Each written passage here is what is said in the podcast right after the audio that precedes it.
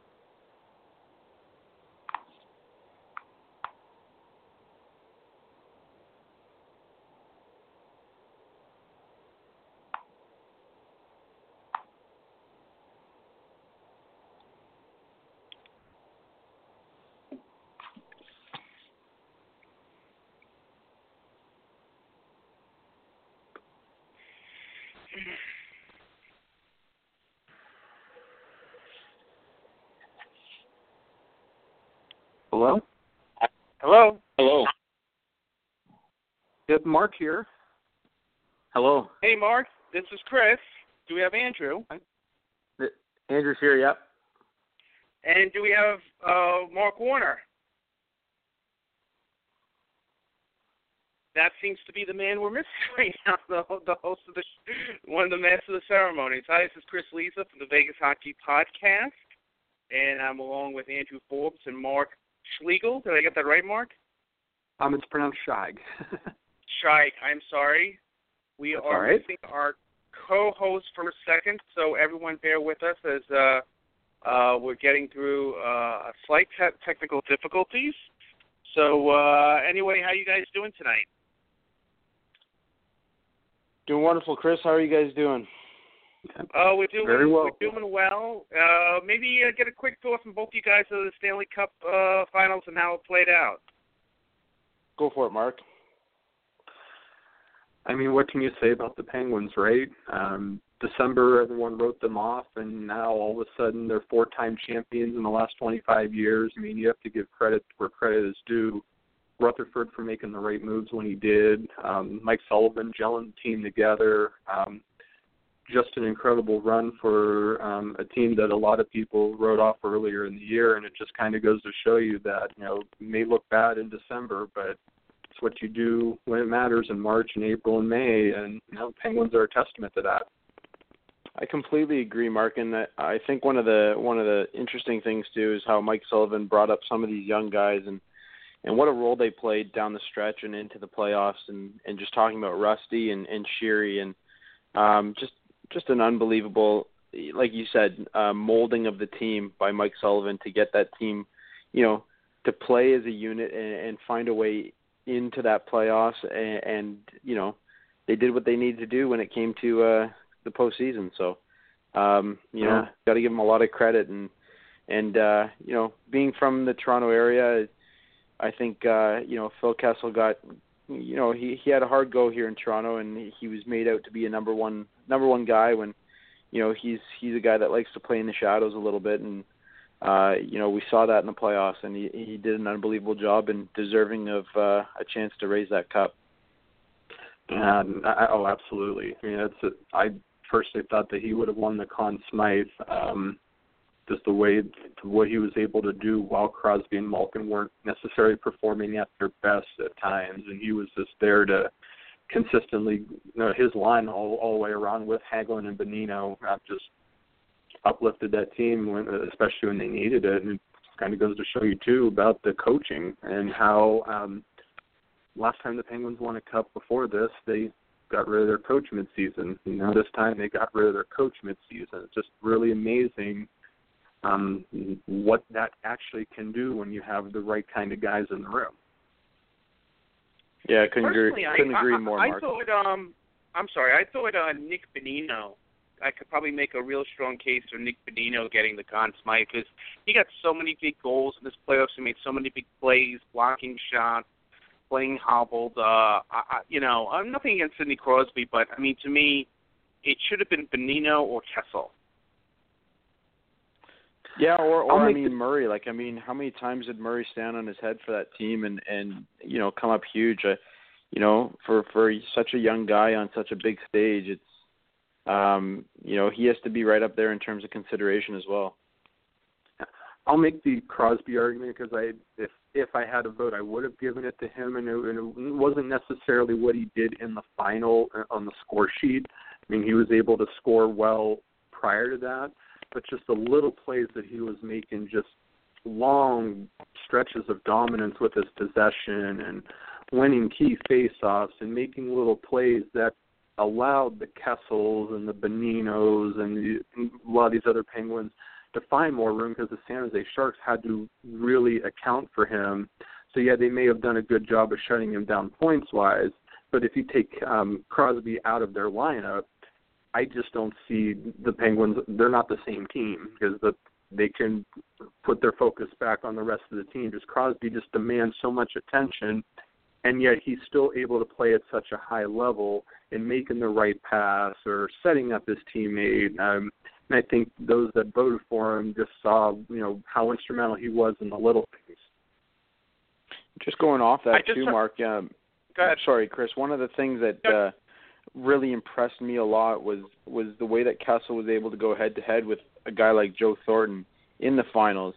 Um, you know, Mhm. giving up so much size, but being able to to maintain puck control and and and find those guys in the open when you know you've got you've got one of the biggest you know kind of grizzly veterans out there for San Jose. You know, putting putting Crosby into the boards and, and really really creating a feisty atmosphere for him. Were you uh so were you guys uh, I mean look, he he's been a strong goalie all year long. Um he played extremely well going to the cup final. But Martin Jones just I mean if he he just took it to to the zenith. I mean, I, I was I was not expecting that kind of performance. I could make a strong argument if it wasn't for his performance, this could have been a sweep. Uh, what what get you guys? Are we ready to call Martin Jones? Uh, you know, we got to start thinking about him as the next elite goalie in, in the league. What do you guys think?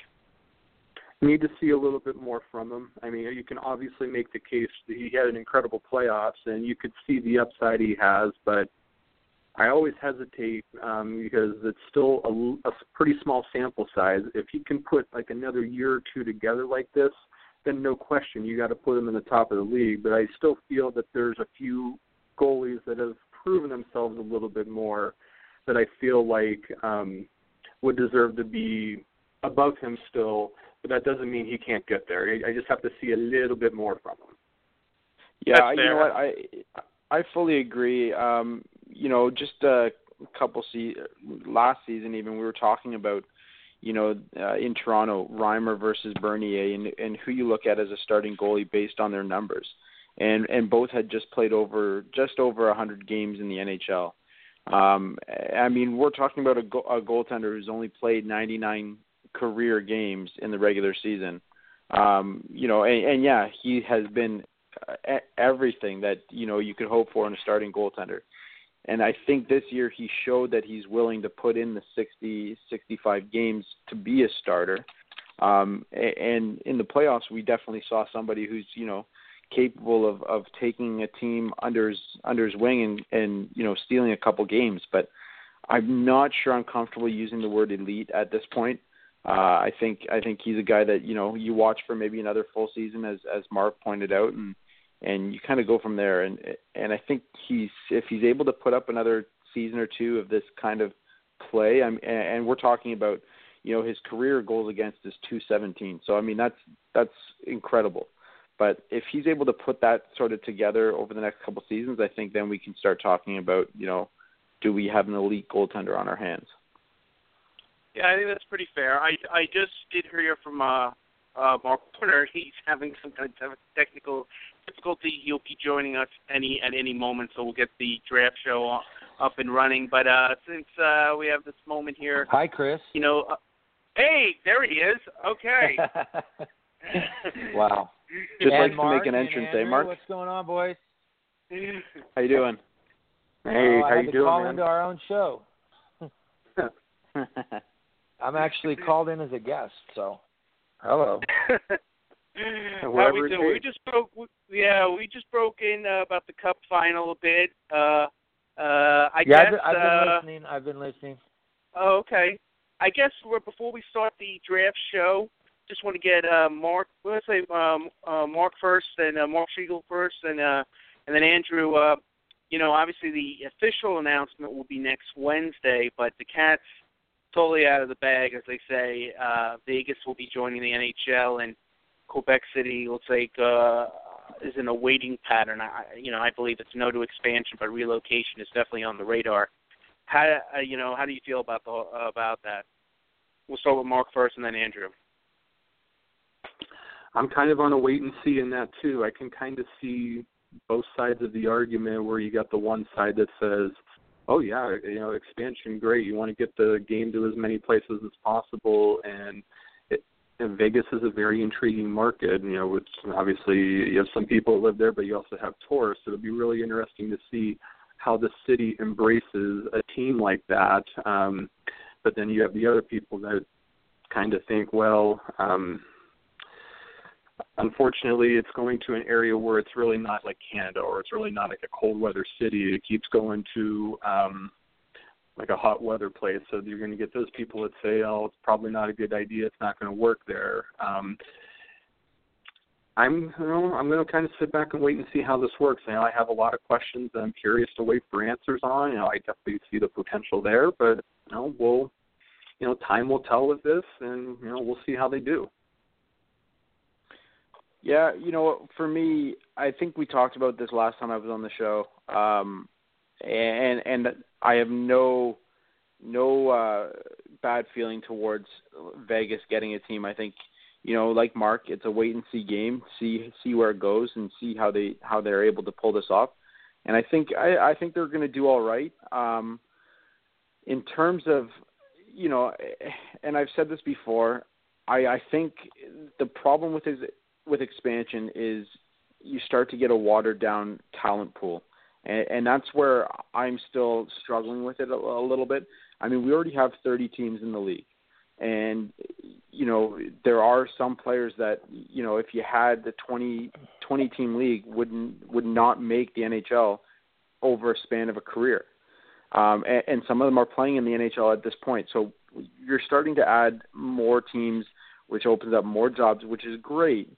But you know, at what point do you sort of look at the rules and say, look, we got to find a way to to you know find the talent pool that is out there and maximize it in the at the NHL level. And, and uh, going off that, my thing too is you know at some point you're going to have to move a team to Quebec. Um, you move back to Winnipeg. They have been successful, although they have not, you know, had the playoff success that you know you may maybe want. But in terms of drawing out that that fan base, you are there. You have such a solid fan base back in Winnipeg you're going to have that again in in Quebec. And you know, I, I think at some point Gary Bettman's got to get this this grudge off of his shoulder and and find a way to get a team back into Canada in Quebec, and, and you're going to see the same thing you see in Winnipeg, where you're going to you're going to get the fans out. They they want that team there. So, um, you know, it's only a matter of time, in my opinion. First Yeah, I of all, agree let with you. I say I, I agree with you a hundred percent on the uh, Quebec needs to get a hockey club. This is Mark, by the way. Um, uh, we said from day one that the the coolest thing about maybe being an expansion team in the National Hockey League was to have the opportunity to go into the league with one of the most traditional markets that there is in in all of hockey is in Quebec and to kind of create that dichotomy with the most non-traditional market which is Las Vegas and to have us go in as a sister city with Quebec City would have been really our privilege here in Las Vegas to do that and it would have always been a bar that we could set for ourselves and judge ourselves against so Mhm. I, I I've never had the the feeling that it was us against them or that we deserve it more than Quebec. Obviously, they've had a team, and the, the I mean, I don't think anything needs to be said about the fan base there. um, that speaks for itself. There's no questions about that. There are questions about the fan base in Las Vegas, like you were just saying. Will we be able to? Uh, I think I think the first year is pretty much covered. You have that honeymoon period. There are they didn't allow season tickets to be sold to corporations or casinos or what have you until the private sales were over 10,000 in sales.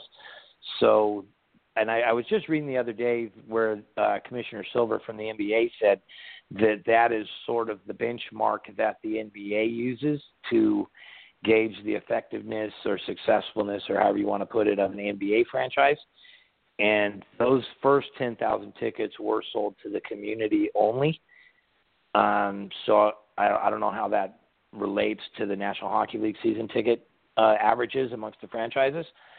Uh, that's seen stat. And then since you know the AP sort of spilled the beans on Tuesday, there they've been pushing upwards of to 15,000 season tickets. Some of those, all of the lower bowl is sold out with three-year commitments, and most of that was done before the corporate sales were initiated at 10,000 sales. So the the lower bowl is sold out for three years, local people. Um, the end upper bowls, the cheaper sections are sold out with one year commitments, and then the upper bowl mid sections, there's still seats available. But to go into your first season with 15,000 seats sold, at least 11,000 from my estimation to locals, I think that first honeymoon period is settled on. Um, the question, obviously, about the market is the sustainability of it. Um, and that's I, I, I agree with I believe it was Mark that was saying that that's just a wait and see scenario. Uh, I, I can't sit here as a I've been a hockey fan since 1980. We all know what happened in 1980 there. I was 12 at the time, just old enough to realize that uh, the Iron Curtain and the Russians were coming to kill us all. And um, so that really started my love for the game, and here I am. Let's just say closer to 50 than I am to 40. um, and uh, here I am, and I know, you know, I know a lot of people here in town that are real excited about it, and I know a lot of people in town that are, well, if we get a team, I'm going to go. You're going to have to sit down with me and tell me how to what what what hockey is and you know, I, I I always say I'll be glad to take you to a game. I've got four season tickets myself. One of them will be for you. And you know, it's going to take a lot of that and a lot of growing the game. And then I think also Mr. Foley has personally me uh, committed to being a cap team. Um, he's the thing for the expansion fee. There won't be any Glendale, Arizona City Council meetings creeping with their way north here to Las Vegas. The arena's privately funded and the team is privately funded. So, and I, I point blank asked Mr. Foley, you know, he's a Florida title insurance billionaire, and I asked him, you know, what made you pick Las Vegas? And, you know, he could have went with his money. He could have went to Seattle with his money, made that arena up there happen. Everybody's in love with the Seattle market, but uh, so that was the question I asked him point blank, and he said there, there's three reasons. Number one, the arena is is privately funded, and we won't have any issues like they have in some of the other markets. Number two, the research he did on the fan base indicates that it will support uh, a National Hockey League team. And number three, he thinks he can win here. He thinks the attraction of A, the climate, B, the obvious social entertainment options, and C, the fact that players won't have to pay a state tax living here, which gives us a 16% payroll advantage over California teams, that he thinks he can win and win soon in this in this market. So um, I'm kind of on the wait and see, but I think the first two or three years will be the feeling out period, and it, I believe he's going to put the right people in place in the hockey operations that will turn it into. And basically, Vegas, you got to be a winner. There's not going to be room for the years and years of mediocrity that uh, a lot of franchises in the National Hockey League are going through, and I think Mitch Foley is willing to make that happen. So there's my extended rant on the uh, the Las Vegas expansion team. Let me let me get to uh, for the show. What we're going to do, we're going to get into the, our mock draft. If anybody wants to follow along and keep track of our picks, and can send me a mock draft through the first 15 picks that beats our panel of experts, I will personally send you a Vegas Hockey Podcast t shirt or an official NHL licensed t shirt from the Las Vegas NHL franchise the moment that they become available. Just DM me your information. You can send in your mock draft to Mark Warner at VegasHockeyPodcast.com. I will review all the emails, and the first one uh, dated – that we receive that beats our picks as you know the correct player slotted into the correct team. Um, trades, you know, we'll delete if there's a player traded out of that spot. We'll just delete that spot and reduce it down by one. So that's uh, uh we'll take we'll take uh, submissions through let's say the day before the draft at 12 noon Pacific time, and you get a chance to score yourself either a Las Vegas fill in the blanks or a Vegas Octagon Pass shirt. So with that, if everybody's ready to rock and roll, absolutely.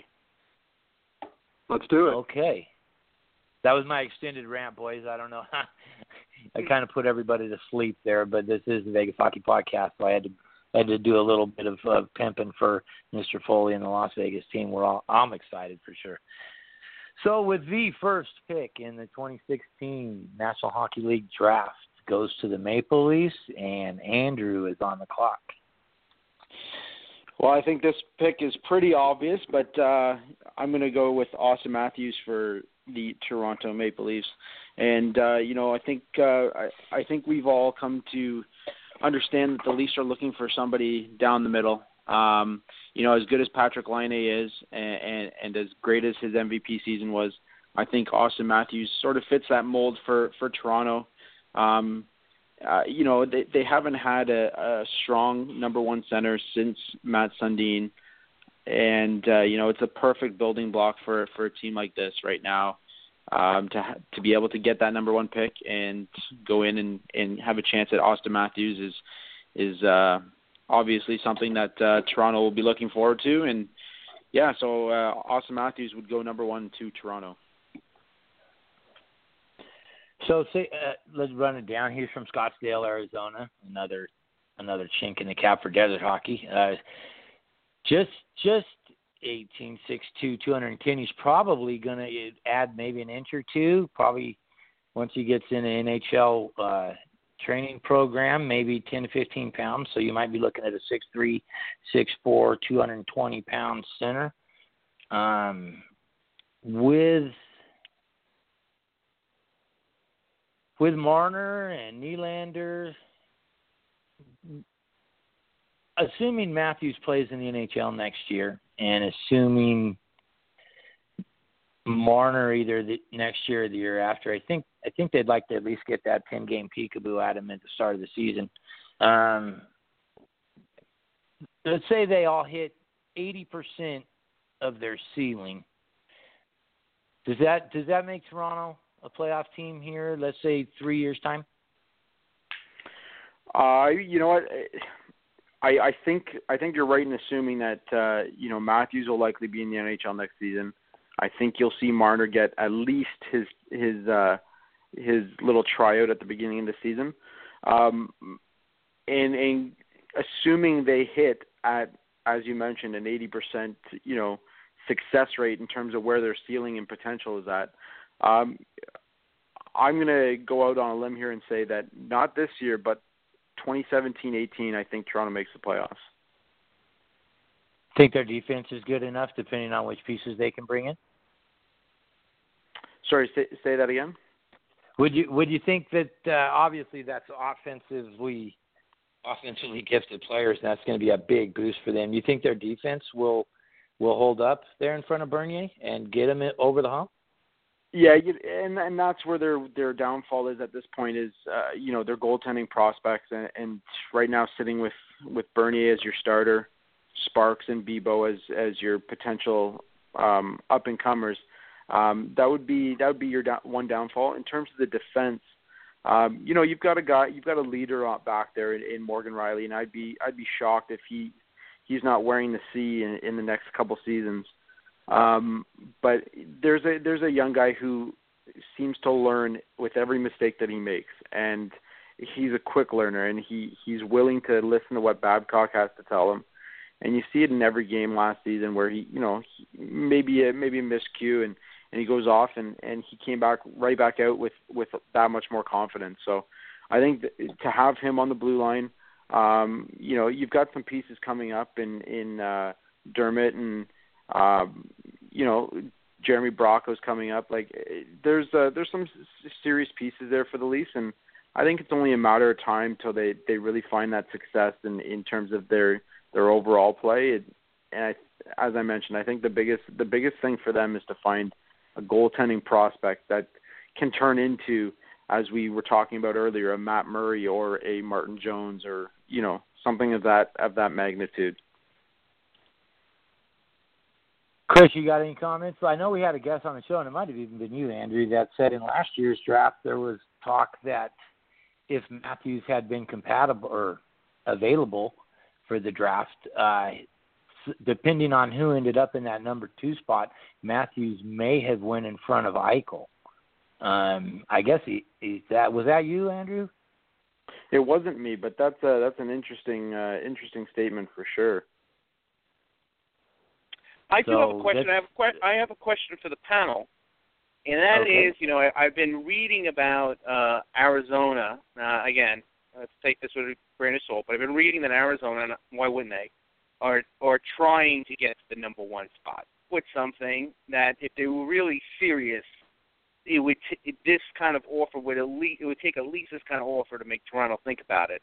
And I'm going to ask the the whole panel here, would would this at least hit that mark of giving it heavy consideration. And that is, if Arizona offered Toronto the seventh pick, they have two first round picks, the twentieth pick, and Dylan Strome, who the Hockey News just ranked Ooh. in their future watch as the number one prospect in hockey, and he is a center for the number one pick.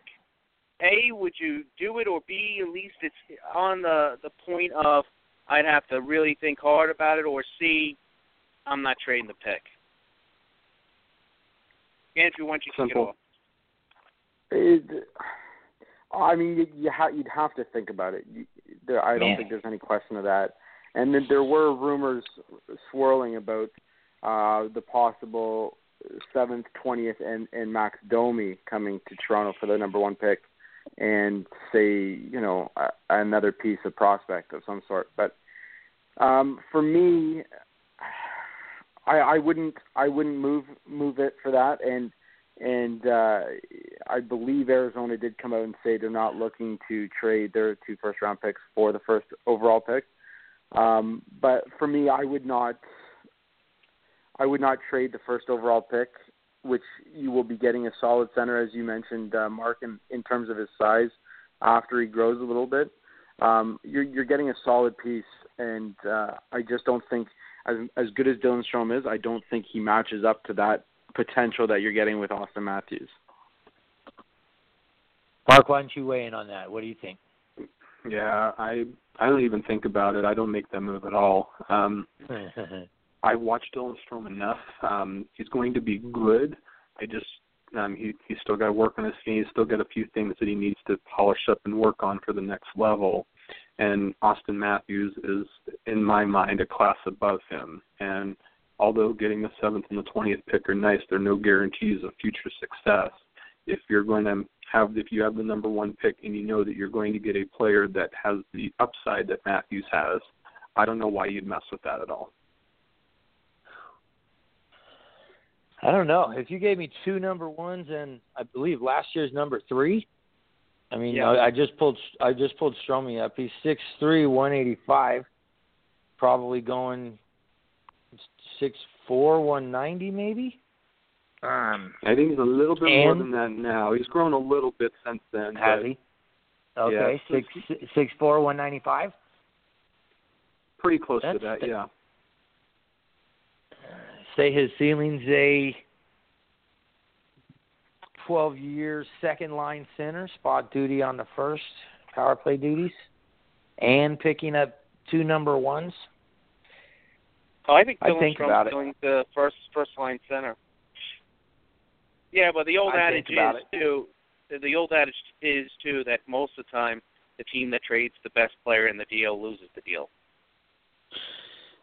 Yeah, and I, I, I, I tend to agree with with Mark on this one. Is that I mean you're trading a for sure for for um, you know two possible you know as deep as this draft is, you get seven and twenty. There's no guarantee they they ever ever match up to Yep, what uh, what you're getting in Matthews. And, and to add to that, I, I agree that uh, having not watched Strome as long as Mark has, but just having seen him um, in the playoffs this past this past season and and just watching him a little little bit, I mean his skating is just not up to par in terms of in terms of where he'll need to be to to become a number one NHL center. Gotcha. It's tempting.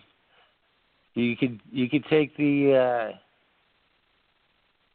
you know one of the things that might come into play is that a lot of uh you were talking about Matt Murray or Martin Jones. I know Sharkies won't give away Martin, but you could turn let's say you're looking at Tampa Bay. You've got a Vezina Trophy finalist and a Russian phenom there. You're only going to protect one of them. One of them's going to have to move. If you if you could flip those two number ones for a Ben Bishop, do you make that deal? A three way trade? I just Again, the pot, I mean, I'm- didn't I? I mean, eh, it's fun to think I about. would- I mean, we could do the what if all day, right? It's There's a lot of tempting, but I out mean, there. you're again, yeah, you're you're you could go out and, and talk to Anaheim about either Gibson or Frederik Andersen. I mean, one of those guys are going to have sure. to move as well. You Two know, in Dallas, one of those, and Bernier. yeah, bring and and, and you Dallas, mentioned Dallas is back going to have to move too. Uh, you might be able to games with this expansion draft rule coming up. A lot of players that are going to be worth their salt, uh, unprotected, that might just be had for two seconds or two first round Yeah. picks. I mean, so if you could make a three way deal where you you move the other two, you get Dylan Strome, your big center, um, and you get one of the goalies out there, that could be an interesting deal. But I mean, like I said, we could speculate that all day long. Let's move on to the number two pick in the draft. We'll go to the Winnipeg Jets. Chris, you're on the clock. Yeah, I think the Jets. I mean, not only did they, the you know, the biggest lottery winners in my mind, uh, even though they didn't get the number one pick, moving up four spots. But you know, they're in a position, and they will, and I will draft Patrik Laine, uh, winger, and uh, you know, most years. Uh, I don't know how the the other guys feel about this, but most years this guy would clearly be the number one pick when they they would be talking about him being the next generational player. And uh, not that people aren't, but obviously because Matthews, on by most people's accounts, is ranked number one, uh, is getting a little bit more talk. But look, I mean, Laine is six four, two ten. He's he's uh, you know he, he's he's powerful. He's got huge offensive skills. Um, you know, I mean, wh- when you're being compared to or saying that, hey, this guy is got the skill set and the, you know, he reminds me of uh, uh, uh, Ovechkin. I mean, we're, you t- you're talking about you really have something here. So to me, this is like uh, Andrew said about the first pick with the Leafs. Uh, this is a no-brainer. Winnipeg takes Patrik Laine. It's not. Uh, it's not even a decision. And we'll watch out for the Jets in the next couple of years. You know, you got Kyle Connor coming probably to the NHL next year. Josh I really Morrissey like Kyle not- Connor. Yeah, you got Josh Morrissey not far away. Ehlers is already here. So uh and then you have Laine in the near future. So uh watch out for the Jets and the, just another team in the Western Conference uh to watch out for. As far, as far as the Jets go, do you think last year was the aberration, or do you think the year before when they uh, the Sea of White returned to Winnipeg in the playoffs there, or is it somewhere in the middle? Be somewhere in the middle. I mean, um you know, obviously Andrew Ladd's production went down a bit. Um, you know, they they do have a young team. Uh, you know, the play got off a little bit, and obviously the, I mean, look, the division they're in is brutal. That doesn't help things as well.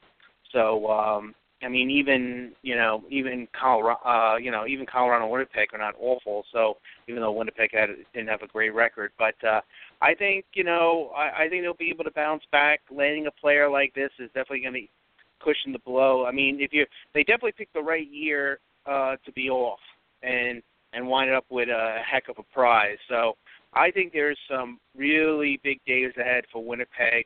Um, you know, not to mention their young goalie as well. Um, you know, and, and like I said, I think they had guys like Brandon. They even have a, a group of second, what do you call second tier prospects that would get uh, excited about. Hellebuyck is who I'm referring to in terms of the net. So, um, you know, maybe not next year. The pro- you know, odds are in that Western Conference, you know, they're not a playoff team. Maybe not next year, but after that, look out for them. And it would be scary if they added another top talent uh, in next year's draft. So. I'd like to get Mark's take on Patrik. I know he does a lot of pre-draft work here going into the thing. What's uh other than Ovechkin, which I mean, I hate to model players after superstars. Um, what what's another right winger in the league that we could compare his game to? Another right winger that we can compare his game to? Well, he's he's what I'm looking at. He's listed as the right winger. Yeah, he's right primarily shoots, right. Is he both. playing left? Does he? He plays a lot of left as well. Yeah. Um, okay. That's a really good question in terms of you know who you know yeah Ovechkin will obviously be the first one that comes to my mind when it you know when you talk about a comparison, especially when you're talking about the shot that he has. Um,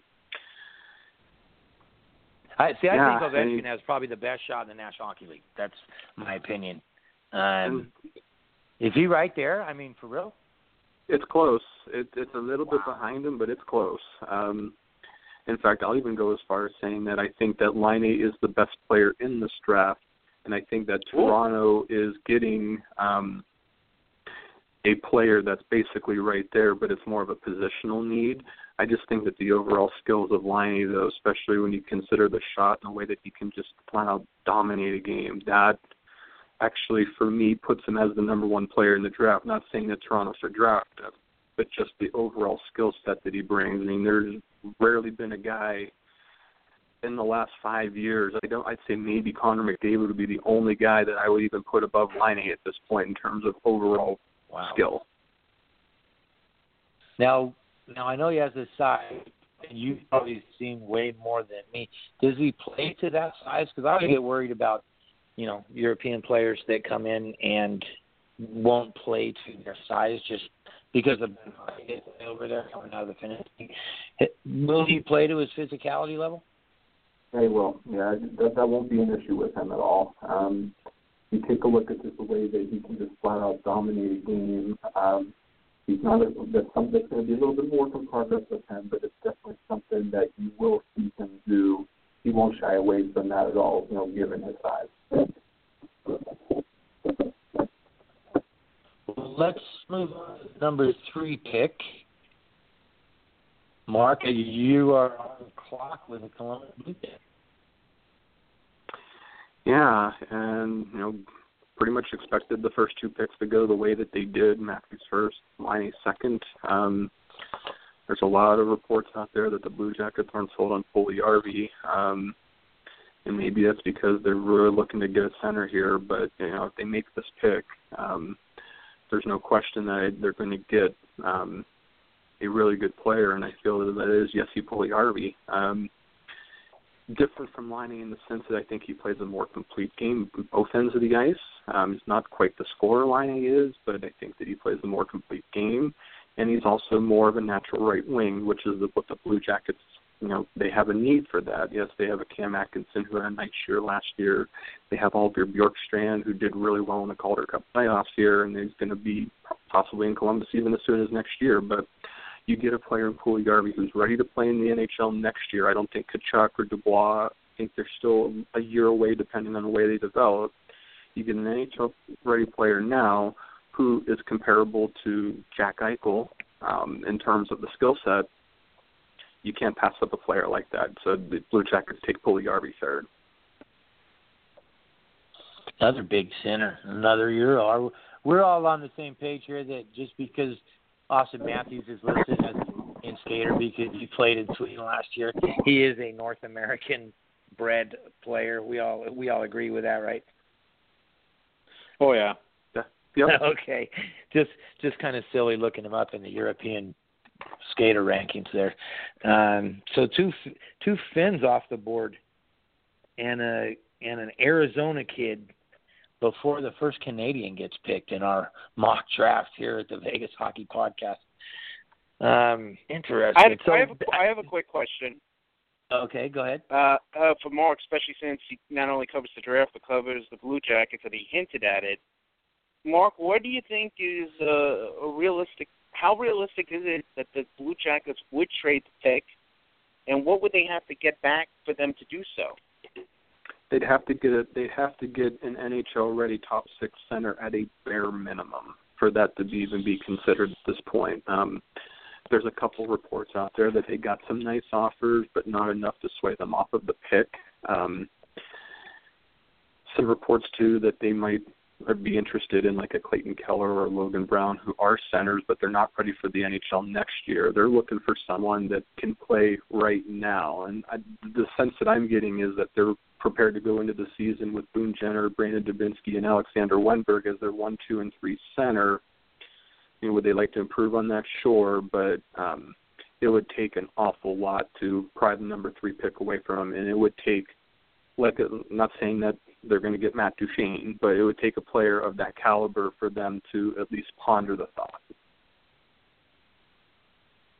Hmm. Are they are they sold on uh, Bobrovsky? You know more about them than I do. I know he melted down at the start of the year last year. Are they? Would they be interested in one of the goalies? Mm, no, he's still a um, he's their number one goalie, and it's not close. They're definitely concerned sure. that they want to keep him healthy.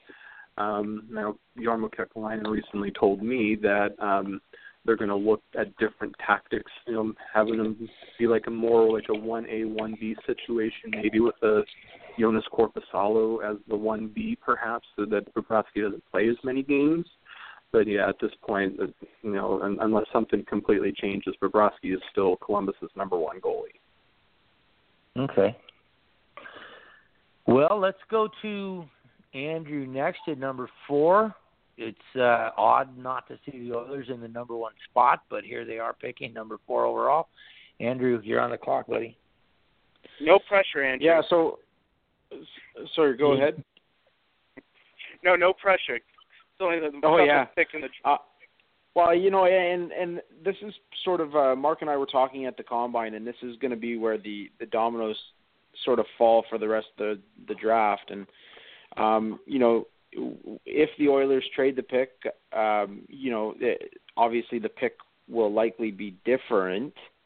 Um, but uh, you know, and, and there's there's a number of of solid defensemen in the draft, but I have this inkling. I have this inkling that the Oilers, if they keep the pick, are looking to go with Matthew Tkachuk. And the reason I say that is because look, this this team has drafted the same player over and over and over again. You know, you've got Hall, you've got Eberle, you've got Nugent Hopkins, you've got Yakupov. It, you, similar players with with offensive skills and and really, you know, their defensive minded game isn't all there. When you pick Tkachuk, you're getting a a big power forward. This kid is going to grow, and and I got the opportunity to watch him here in London, and I mean, this kid is exactly like his dad. Models his game exactly like like Keith did in, in his heyday, and, and he's he's a rough, tough, you know, customer. He's he's going to go out there and he's going to get star players off their game. He's going to agitate. He's going to he's going to throw the body around, and and I mean, he plays injured. He's passionate. He's he's a guy that wants to be out there on the ice all the time for the big moments and you know put you put him next to a guy like Connor McDavid on on his wing and you know I would I am I'd hate to see what these two could do if if you put those two together so I I would say if they keep the pick they're to they're to shock a lot of people by not going with a defenseman I think they acquire a defenseman through trade, but they're to go with Matthew Tkachuk if they keep the pick. I actually like that. They do need exactly what he brings to the table, just exactly like you just said. Um, I, I like that pick. If you're drafting for, you know, you have you have Connor, um, that would be that'd be pretty. Um, kind of more of a uh, Chiarelli player than the the Yakupovs and the guys that have been brought in before too. That's how you start building your identity is with a player just like a Tkachuk. So I, I think he'd be a real good fit there. And just to add to that, Mark, is, is oh, assuming assuming Cam, Cam Talbot is your your number one, and that's the guy that you're going to go with, and you know having signed him to the contract that they did, that's your number one for the time being. You know, for you've sure. got some defensive pieces in place. Yes, you need another solid defenseman, top four pairing, but you're you know you're you're looking at a guy that you've got arguably one of the best players in the game right now in Connor McDavid, and we saw that with having coming back from his injury and still putting up the point production that he had. You've got to build around that now. You've got to, you know, it's it's like the Leafs were with with Sundin. You can't have a centerman that doesn't have the players to build a, to to work around him. You can't have a winger to have guys and, and don't have the guys to to work with him like we did with Kessel. So you know, and and that's that's where Edmonton has to look at Connor McDavid and acquire pieces to to play with him. And if that means that down the road you have to trade a Nugent Hopkins, you have to trade a Yakupov, you have to trade, you know, some of these pieces to get a solid one-two defenseman. That's what you do. Um, you yeah, know, if, I like if you that. don't believe, if you don't honestly believe that Juolevi or Chychrun or Sergachev are going to be, you know, that defenseman that you need, then you've got to go a different direction and find a way of acquiring that defenseman that that you want to put in place. Uh, I agree. I, I agree with that philosophy 100%. 100%. I like the pick. Um, let me ask, uh, since we touched on it a little bit before, I'm gonna go off topic, off topic here before I put Chris back on the clock with Vancouver. We're in the top four picks. We've got two kids from Arizona and two kids from Finland off the board. Would that alleviate your concerns that about the lack of talent to fill NHL rosters um, that we were talking about a little bit when we were mentioning expansion. I think there's more talent available now. Um, the the the European leagues and just just the hockey pool talent pool in general um, in the last let's say 10 to 15 years has matured so much around the world that I think that's a trend that we're going to continue to see.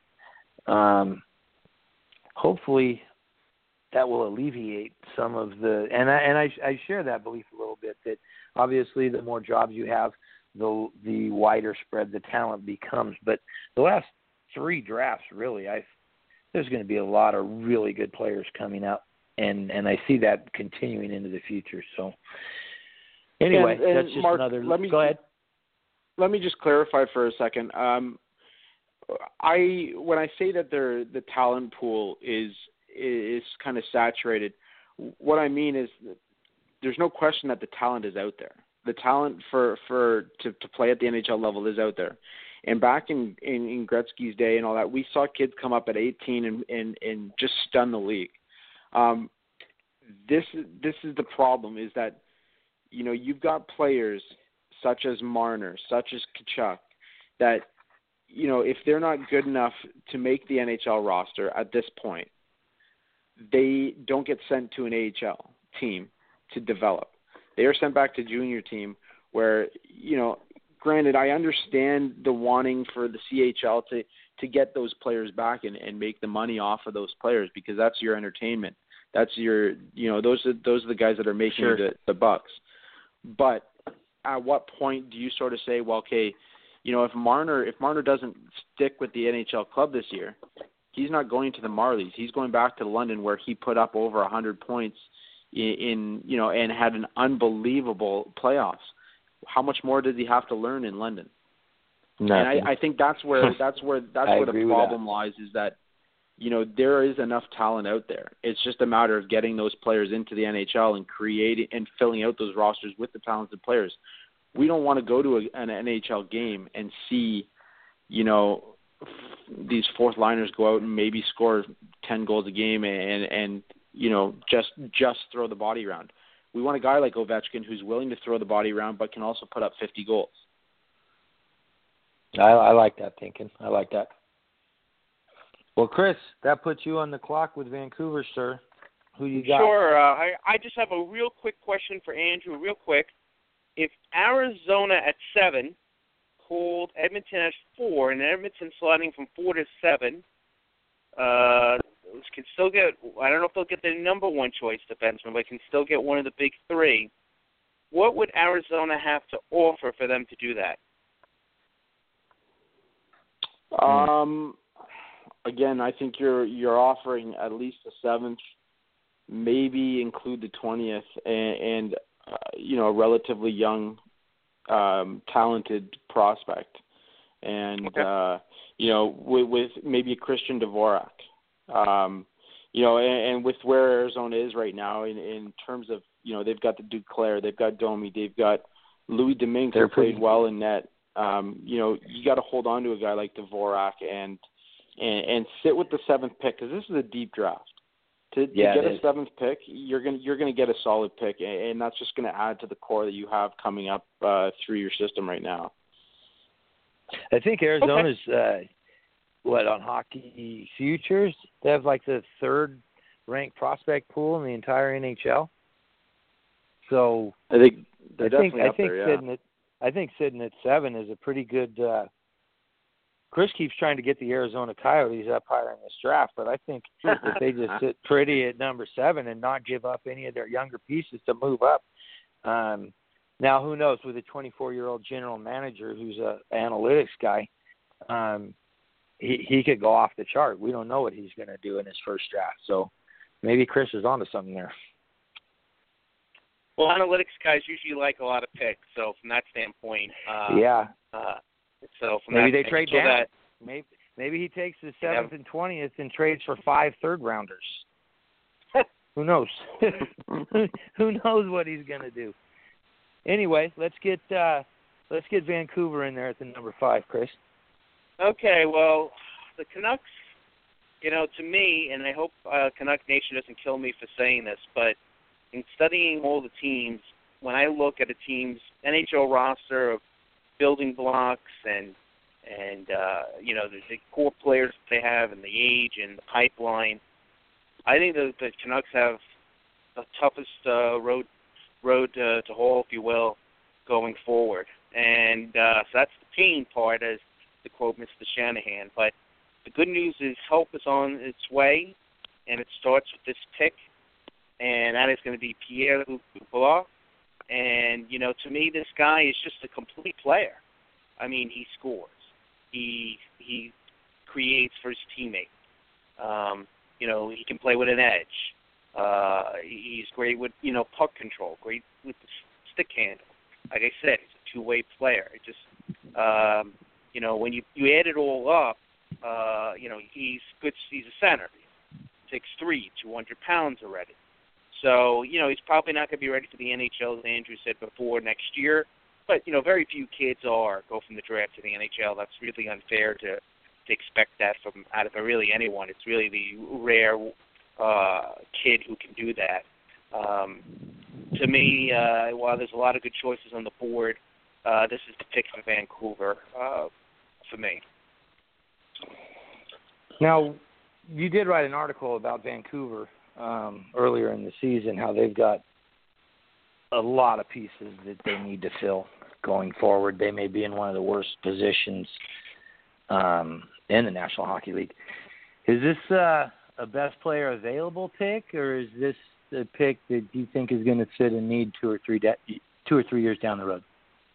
Well, I I I think it's both. I think he's the best player on the board at this point, and I mean to me, when I look at their team, uh, it's a short list of you know, uh, uh, as I like to call, who's gonna you know when you're rebuilding, who's going to be on the bus when we get this thing turned around.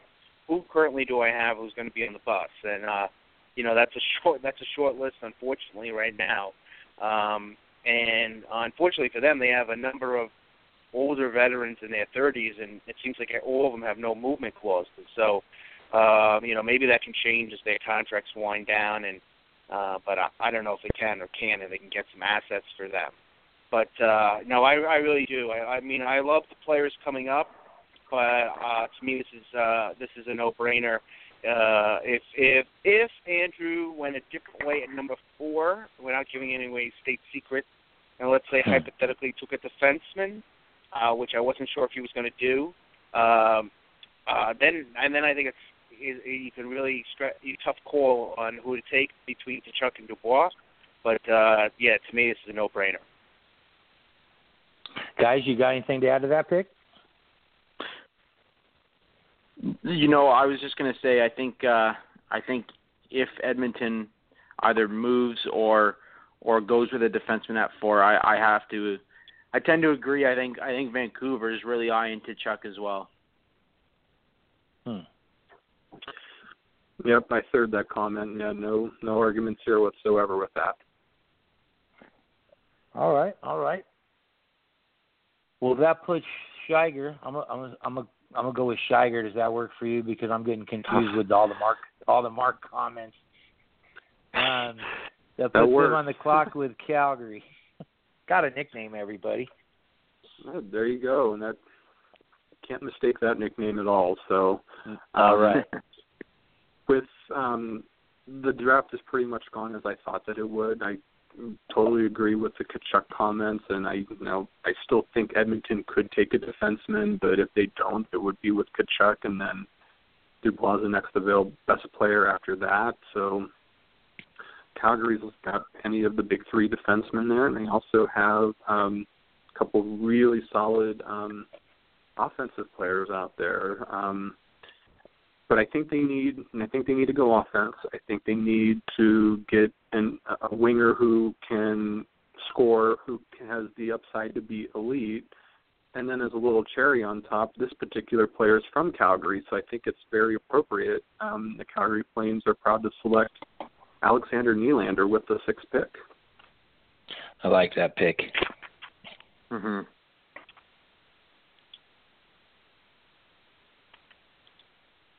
Silence in Calgary. No, no, no, no cheers from the Calgary faithful. Man, Well, I, Crickets I, on I the- actually on I have a, I have a question. I have a I have a question for uh, Mark Scheig. Uh, uh, so Mark, I, when I was preparing for this, and you were at six, I said, "Wow, you know, if this if the top five goes the way I thought it would, which it did, I said this is a this is not an easy pick. You could make a you could make a case for. I, I- mean, to me, uh, uh, you know, four players uh, in this spot. Could you not? Oh, very much so. If any of the three top defensemen on that board, um, Nylander on the board, you can even make a case for Logan Brown or Keller if you're looking for a center there. So yeah, I'd even say it goes even beyond four. But in my mind, in that spot, he's the best available player, and that that was the thought that I had. The way that the this broke down so far. All right, all right. Well, now uh, since since we haven't been able to move the Coyotes pick yet at number seven, we'll bring Andrew in and put him on the clock. And the Arizona Coyotes are going to retain their number seven selection. And Andrew, who are they going to take? I was going to say, uh, I think Chris is just trying to get me to trade all my picks between themselves, so I'm getting all confused over here.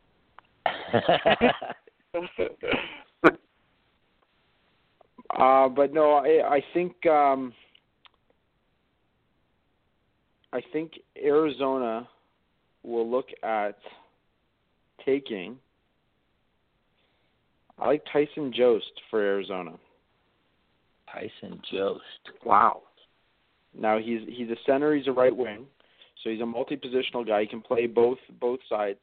Um, he's coming off coming off a season where he scored 104 points in in just 48 games. So, um, you know, he, he's got the the ability to to play on the power play, and uh, he's a smaller guy.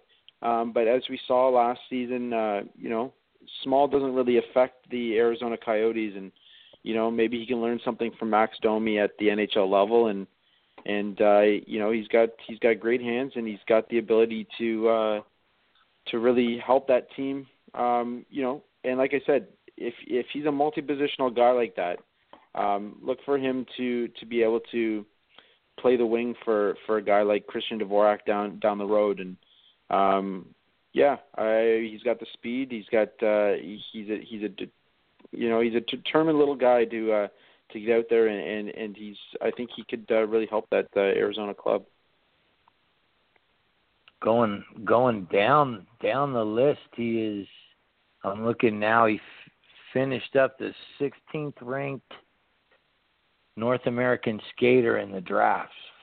This, this seems like you're looking at this as as a, a, a fit or a need to slot him in more than the best player available. I would I was thinking uh, they have a pretty good stable of young defensemen coming up, and with uh, the defensemen still on the board there, I was thinking you might go defense.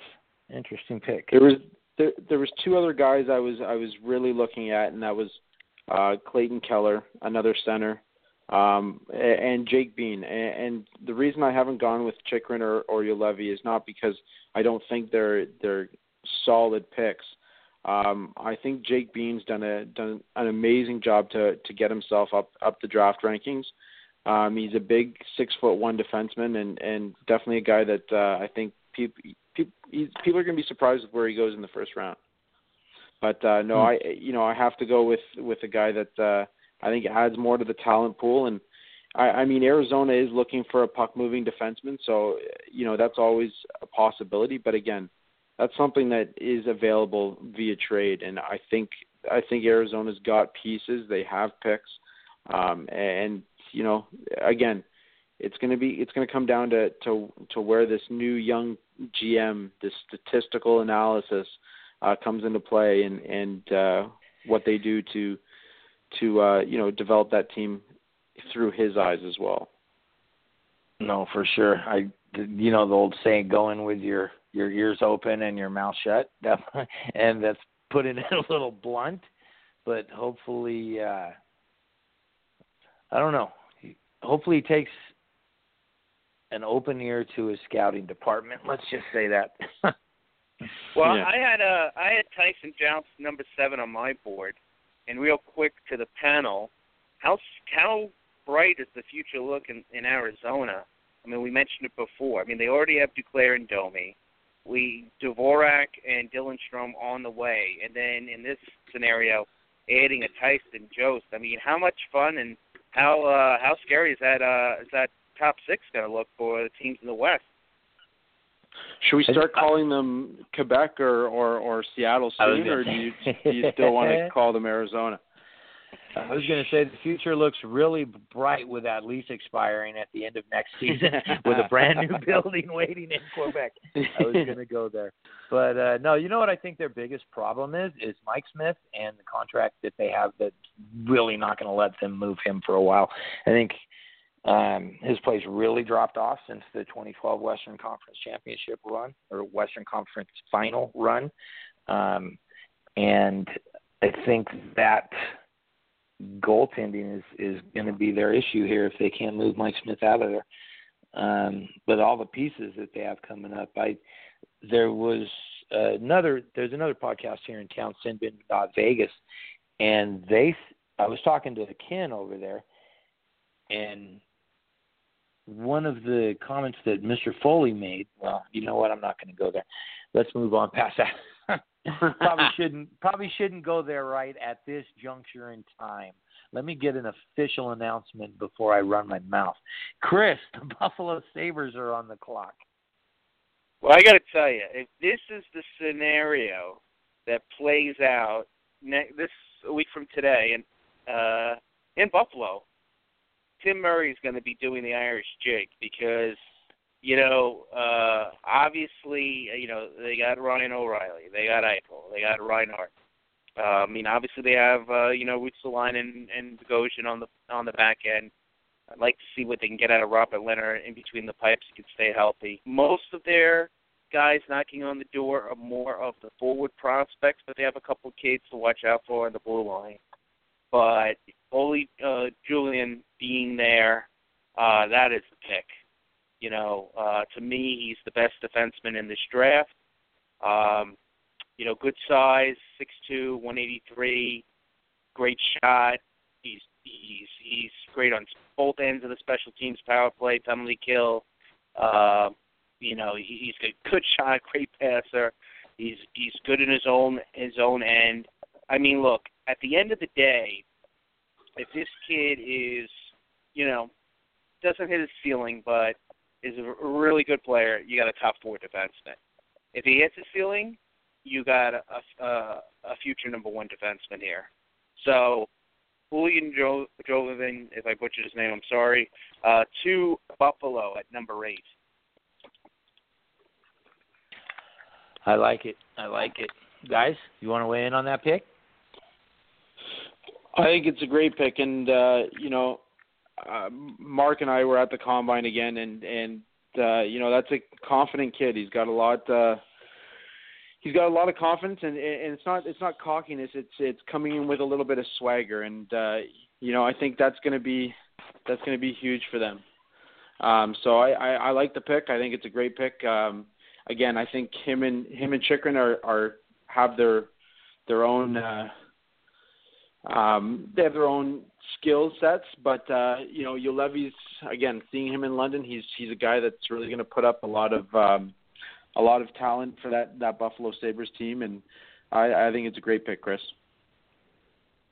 And I think that um, Levy is the safest of the three defensemen, so I think that's a very solid pick no matter what. I think that Sergachev and, and Chychrun are the higher upside plays when you look at just their overall skill set, and I'll even go as far as saying that Chychrun is the most um, complete defenseman in this draft. And if you guys can recall, before the Finns made their way to the top, Chychrun was discussed along kind of on a tier below Matthews near the top of the draft. What happened? Yep. And the, the sense that I'm getting is that he was adjusting his game to be more ready for the pros. I mean, Chychrun can play a third, can play 30 minutes a night. He can play both ends of the ice. He's already got the size. I, I don't understand why everyone's so down on him all of a sudden. Like he was up at the, the top, and now he could easily fall out of the top ten, especially with the way this mock draft is going. I wanted to kind of throw that at you guys. Like, what what is your sense of why he's falling, and why Juolevi, Sergachev, or whoever it is um, tend to be looked at more favorably? Well, Mark, I, I tend to agree with you, and and I'm again that's what I meant by they each have their own little skill set. Is that Mm-hmm. You know, he's still a talented defenseman, and he, and part of me believes that, as you mentioned, he's just trying to develop his game to become a pro. Um, and you know, some of that might be taking away from what what scouts were seeing in the first place when he when he was ranked so high, and, and maybe that's that's what it is. But I, I don't think if if he drops past the top the top ten, I think I think somebody's getting a steal for sure because I think Chychrun's going to be a, a big solid you know, uh, NHL defenseman, and and I'm like you, I, I'm a little shocked that he's fallen as far as he has in terms of the the overall rankings. One thing I well, did uh, hear in, in, in a couple of places about Chychrun, and I'm not saying you know this is gospel or anything. Everyone has their own opinion. Uh, I don't know if you guys follow him, but I'm a huge fan. Just to give him a shout out, we've had him on as a guest of Russ Cohen of Sportsology, and I was on a show with him the other night, and when talking about Chychrun, he was saying he likes him a lot, but he feels like he's kind of reached the ceiling. And it, like uh, actually, Mark, Mark uh, he was saying that he felt like you're going to get uh, for the next ten years top four defenseman for sure, but the other guys have higher ceilings. So maybe that's why Trick, Chick, maybe that perception is out there. And you know, I'm not saying rightly or wrongly, and why he's you know, like you said, at the beginning, going back uh, before the holidays, before the uh, winter holidays, uh, Chychrun was, you know, a battle for between three and four, and uh, you know, here we are in the first eight picks, and he's still on the board. Yeah, it, it really is stunning, and I know a lot of scouts obviously look for different things. I think it's a very fascinating discussion. There always seems like that there's one or two prospects that that that happens to where it, they just fall for whatever reason, and then they become a steal for somebody. And I've seen oh, enough well, in that, Chychrun. That, well, that happened. Uh, not to maybe I'm out of bounds saying this, but Uh, didn't that happen last year with Mathew Barzal going to six, going all the way to 16? I was going to say that. I, you're That's a good absolutely right. example. Like, that that was injury related, I think, a little bit there. Or Yes, it was. Um, so yeah, it's the same kind of thing where just they they find something and then it just helps them slip down. Um, it's just Now, I'm looking at- what, see what happens. I'm looking at the final uh, North American skater ranking, and his midterm rank was the fifth, and his final ranking was the fifth. So may, maybe it's more perception than it is uh, anything else. And then I'm looking also at six two. Um, he's only listed at 182. When you guys saw him at the combine there, did he Oh, appear like he, he is he 214? Yeah. He's up he's up over 200 pounds. Yeah, he's a big boy. Yeah. Yeah. Okay. He's 214. No, he, He's listed. He's listed at six two one eighty two at the NHL.com site. But that is definitely not correct. okay, that's what I wanted to see on the eye test. Six two one eighty two. You're needing some cheeseburgers.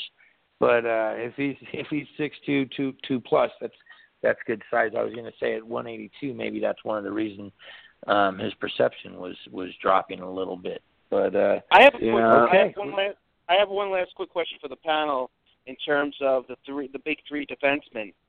Is there a clear cut number one of those three or is it you know, who- you know, I like this about this guy, this about that guy, this about this guy and you know, it's too early to tell. For if you're asking me, there is it's Chychrun because I think he has the most complete package of the three. Like he can do more overall than the other guys, and I'm not saying that the other guys can't do anything. They're fantastic players, and they're all projected to be top four defensemen. I just think that Chychrun can play the defensive end just as well as contribute on the offensive end. He, I just feel like that he has the highest upside to be a franchise defenseman. I even consider him to be even better than where Aaron Ekblad was when he got drafted. Wow. Um, it, it's that good. It, everything that I've seen in his game really projects well to the next level. Where, um, yeah, I, I think to me it's clear cut. I, I might be in the minority there, but that's you know that's what I think. Nice. Let's get uh let's get the Canadiens on the clock here at number nine. Mark, that's you, buddy.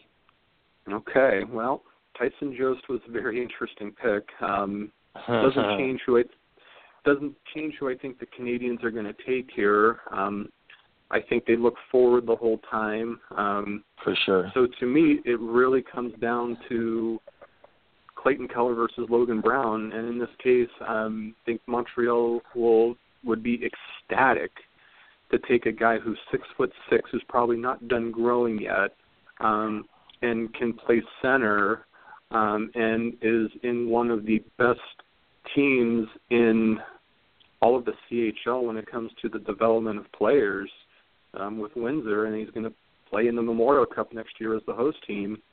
So they're jumping for joy, and they're going to take big six foot six Logan Brown um, at number nine. I like that. I like that a lot. Chris? Yeah, no, I mean, uh, you know, his father's Jeff Brown.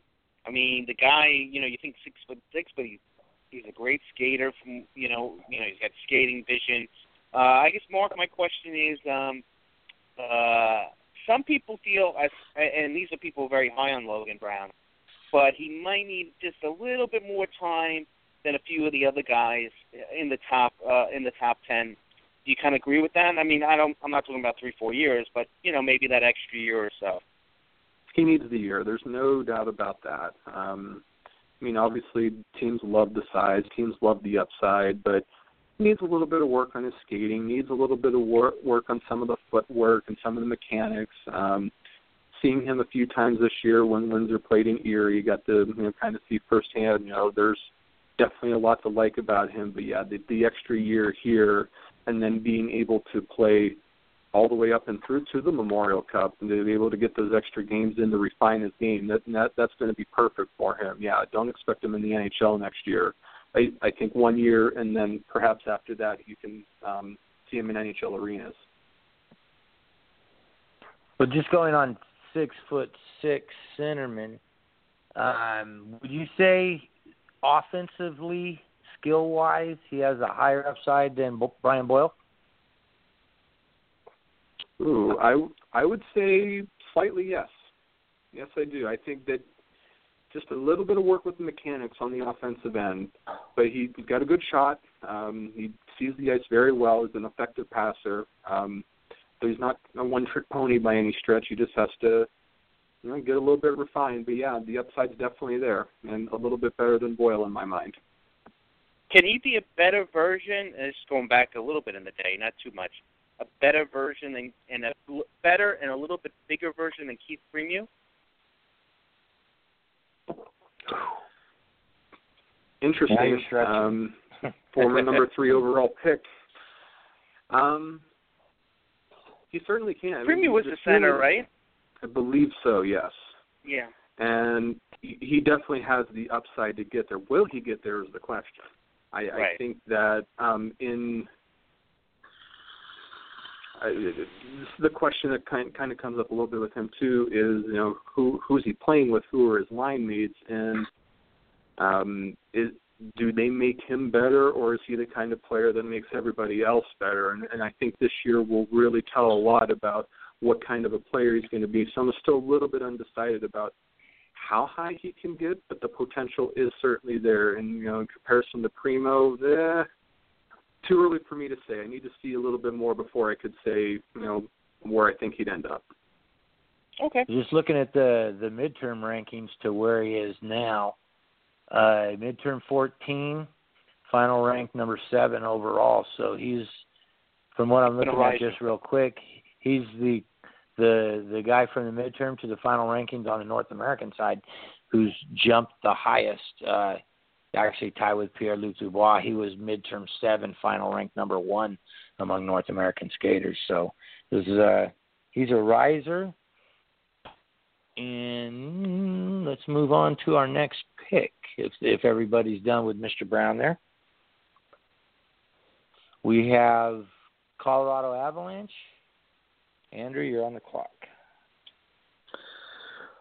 Well, we said if he didn't go in the top ten, it'd be kind of a shocking thing for the draft. But uh, Colorado would be pleased to select Jakob Chychrun at number ten.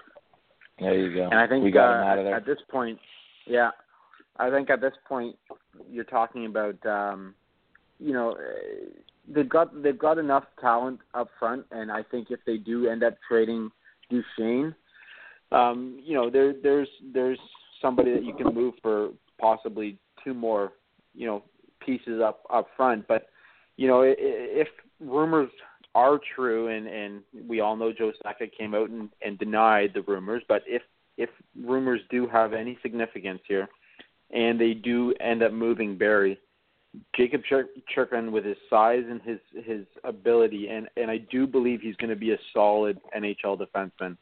Uh, I I think he'll be a top pairing guy.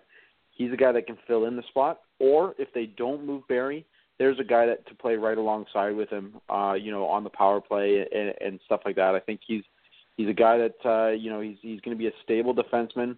Um, and and while he has fallen for whatever reason, he's a guy that uh, you know nephew of uh, Luke Richardson. So there there's a guy that uh, you know he's he's got the NHL caliber mindset and he's got the hockey IQ as well.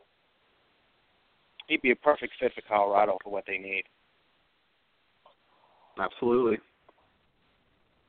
One thing I'm, I'm gonna go to his uh, little bio here. Uh, might be questionable. His go-to karaoke song is "Call Me Maybe" by Carly Rae Jepsen. Might be a little. Hold on, iffy. Mark. That's not that's not your go-to song. I thought it was all of ours. No, sir. excuse me, excuse me. No, that uh, that's questionable right there. Questionable. If they were doing the Wonderlic test and that came up, I don't know how that would score. Well, no wonder he dropped in the draft rankings, right? That, that, I, yeah, I knew there was a reason. I knew there was a reason. But no, uh, highest ranked North American defenseman on the board. I think um, with what he does, I think he fits in with Patrick Roy's system pretty good. So I like that pick for Colorado. Moving on for number eleven.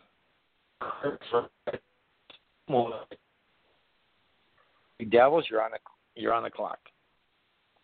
Well, the Devils, and when we did our mock show last year, didn't listen to me, and At all. said they should have at all when they should have drafted Ivan Provorov.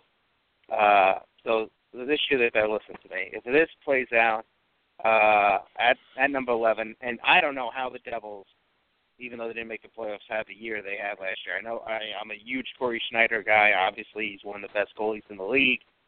Yeah. And obviously, Kyle Palmieri and Adam Henrique each had terrific seasons.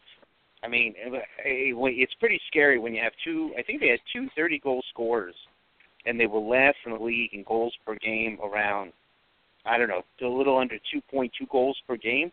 Uh, that's pretty hard to do. Um, but uh, to me, with Clayton Keller on the board here, this is the this is the kind of kid uh, the Devils need. I know the size right now isn't the greatest, five ten, around one seventy, but you know, you know maybe. But again, in terms of the forward position, uh, you know, he'll put, put some weight on for sure. But in terms of the forward position, the way the game's played now, that's fine. Five ten is fine. I mean, heck, I watched Conor Sheary being all over the place, uh, even though he's a different kind of player, being a pest, and he's listed at five eight, which probably means he's closer to five seven than five eight.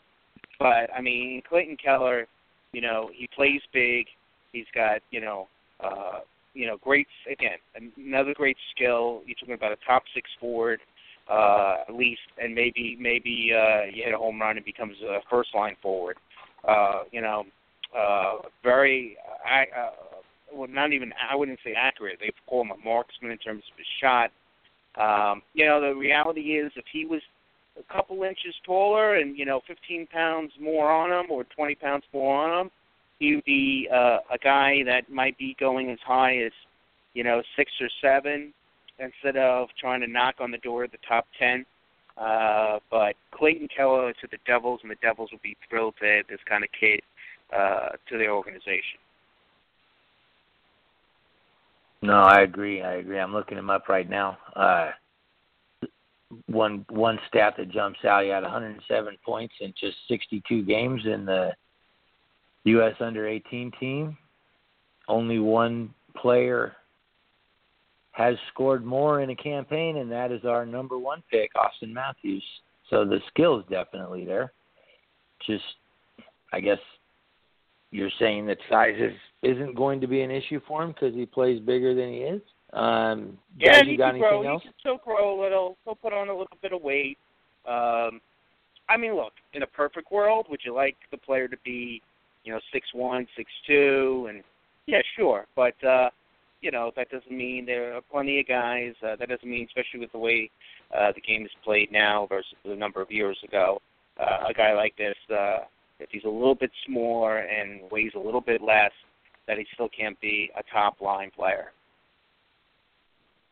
I'm not convinced the game's that far along where a uh, 5'10", 170 guy, if he stays where he is, is a number one center in the league. I think.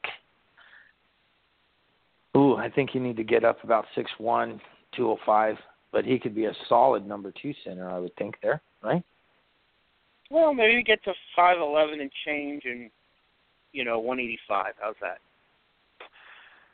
And we haven't even gotten to Alex DeBrincat at all of five foot seven, so Keller's really big compared to him. For sure. That's Tyler right. Johnson too, right? Yeah, And no, it's- it's Nylander, great. Nylander in in Toronto too is uh, a smaller guy. Yep. But with him on the great board pick. and his offensive upside, that's exactly what New Jersey needs is is offense because uh, we were we were doing a show on the number nine. I think even for a couple days they were in the number eight spot in front of Boston there, and with Schneider uh, having the season that he was, uh, Dana Laney's a professional handicapper here in town he he put New Jersey in as their dark horse just because of Schneider, who has the ability to just steal games. They were at seventy five to one to win the Stanley Cup with like three weeks left in the season, and they were holding down a playoff spot when he when he made that call. So if they could just put a little more offensive on New Jersey, could be tough for a while. So that I like that pick. I like that pick. That takes us to Scheig with the Ottawa Senators. And now they have an interesting decision in my mind because of the way that this draft is falling. Because Sergachev is still there, and so is Jake Bean, and that's a really tough call. Um, I originally had Jake Bean going in this spot, but because Sergachev fell to this spot, he's the pick. OHL Defenseman of the Year, can score the puck. Um, weighed in over 220 pounds at the combine, so he has the size, not afraid to play like that.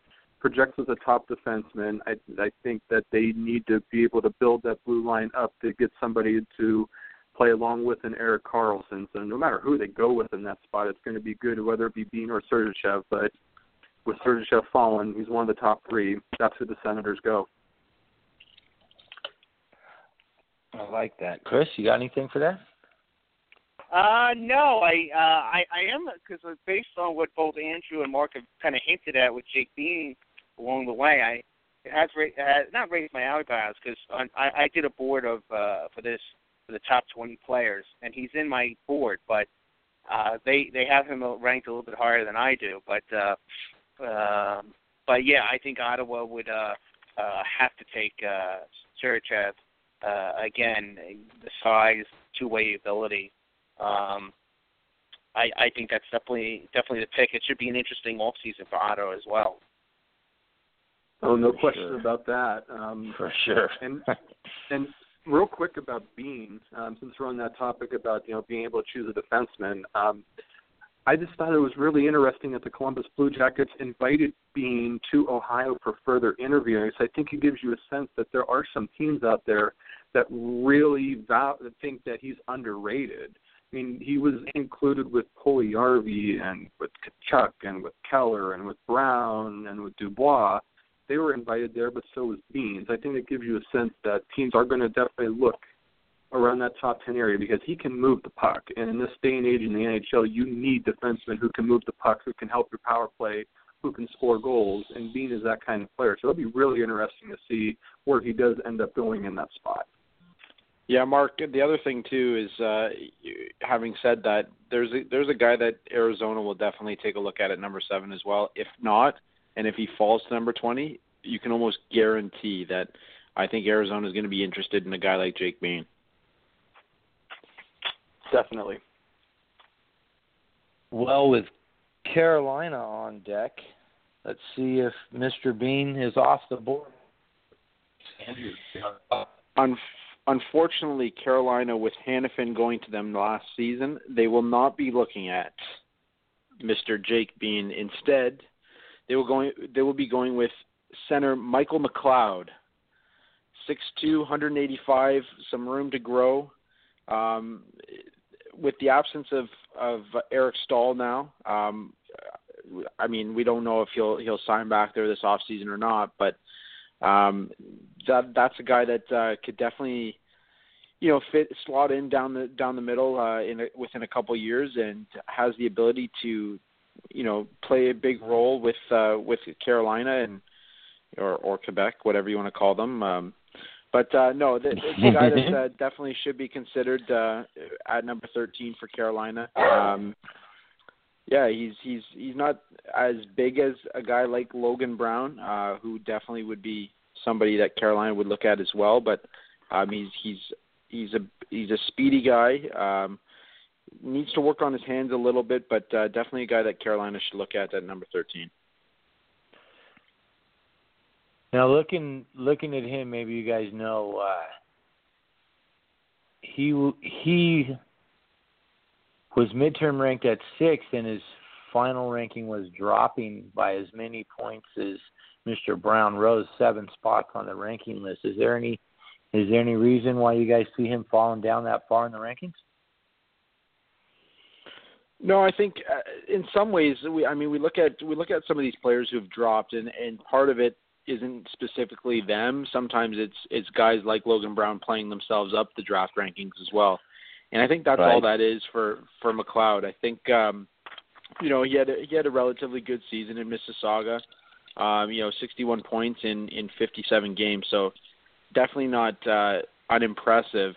Um, I, again, I think I don't think he did anything wrong to fall down. I, I honestly believe it's it's just a guy like Logan Brown and, and other players, uh, you know, wor- playing their way into that that top ten. I hear you. I hear you. All right, well, we're back here.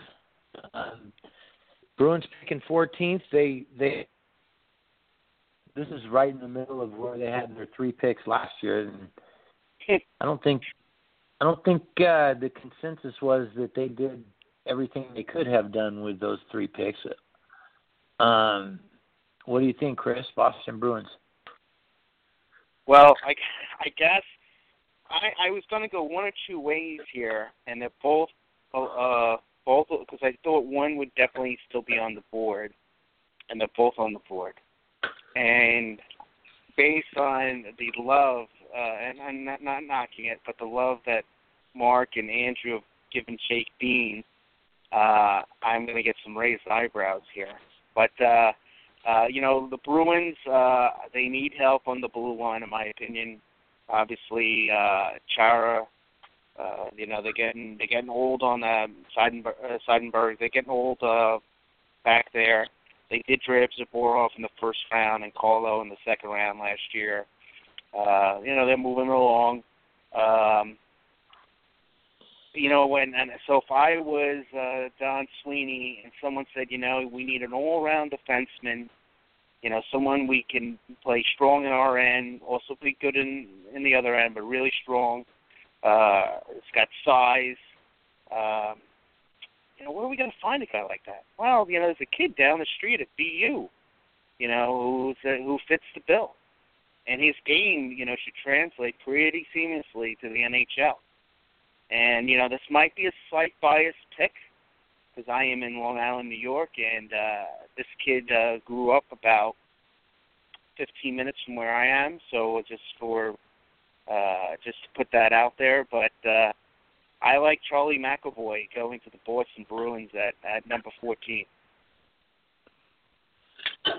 McAvoy, another homer pick. He did this last year too, I think.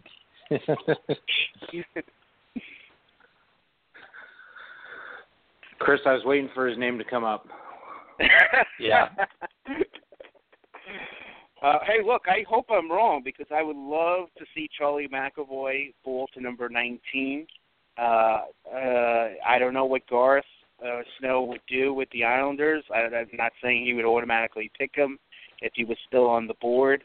And people have said to me, uh, in terms of for the Islanders, saying, "Well, you want McAvoy, you know, it's sentimental, and don't get me wrong, he's ranked right around there, but shouldn't the Islanders look at this or to this guy or that guy?" And, and I said, you know, the last time I, I was accused of being sentimental about an Islander pick heading into a draft was this kid named uh, Parise, Zach Parise, because his father played for the Islanders, and the Islanders took uh, well Robert Nilsson, and if for those listening don't remember Robert Nilsson, there was a good reason for that. uh, his claim to fame was uh, he was traded to the Oilers as part of the deal for. Uh, oh God, why is his name escaping me? Mister Mister uh, Captain Oiler. Um, help me out here. Um, Ryan Smyth.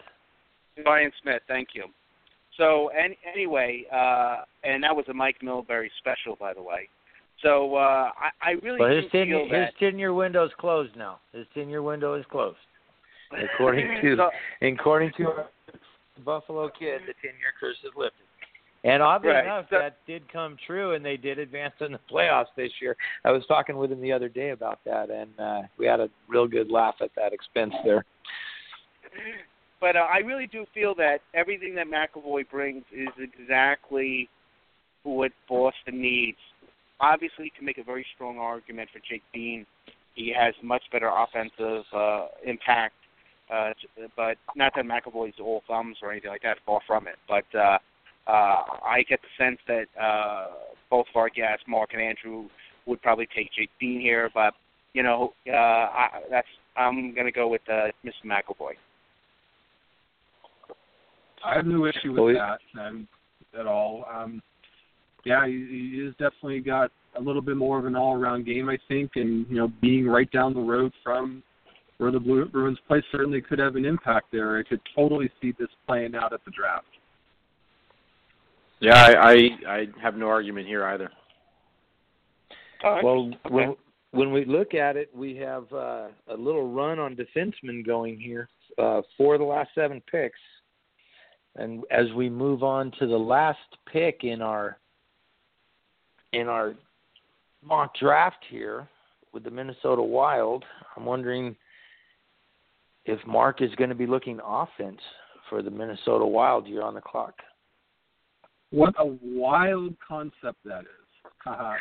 Um, and the answer here is yes. We are definitely looking at offense for the Minnesota Wild. They can use any and all forms of offense, to be perfectly honest. And they, especially need an impact winger, I, I feel. They need someone to be able to play with preview, someone who can finish, someone who's aggressive, someone who can drive the net, someone who plays fearless the player that I just described is Clayton Keller's teammate on the U.S. national team, and I think would be a phenomenal fit. Would be a fan favorite in Minnesota if he can get his emotions in check a little bit. Because that's the one thing about his game is that um, will flare up and he can sometimes lose control and that let emotions get the best of him. But it, that's very correctable. The skills that this guy brings and the fearlessness that he plays with is going to be a very welcome sight in Minnesota. With that in mind, they are very happy to select Kieffer Bellows with the 15th pick. I like that pick there. I like that pick Son a of lot. Brian Brian Bellows, who played for the North Stars, right? I believe that is correct. Yes, sir. So that's even that's even better. Seems like a seems like a pretty good fit. Seems like a pretty good fit. Do they uh I'm trying to look something up here right now. I'm sure you're on board with that pick, right? Yeah, it's funny when he said that, and te- uh, when Mark said temper his emotions, I thought he was going with Max Jones because he, he has that. kind of uh, he kind of has the same, you know, same kind of pedigree a bit, right? Know, for sure. Um, you know, Jones missed uh, was suspended 12 games in the OHL playoffs for um, Yeah. some of his actions. So yeah, very much the same kind of um, player, and definitely thought about him in that spot. Um, this, I think this Bellows though, just the way that he plays the game, he's a left wing. He can.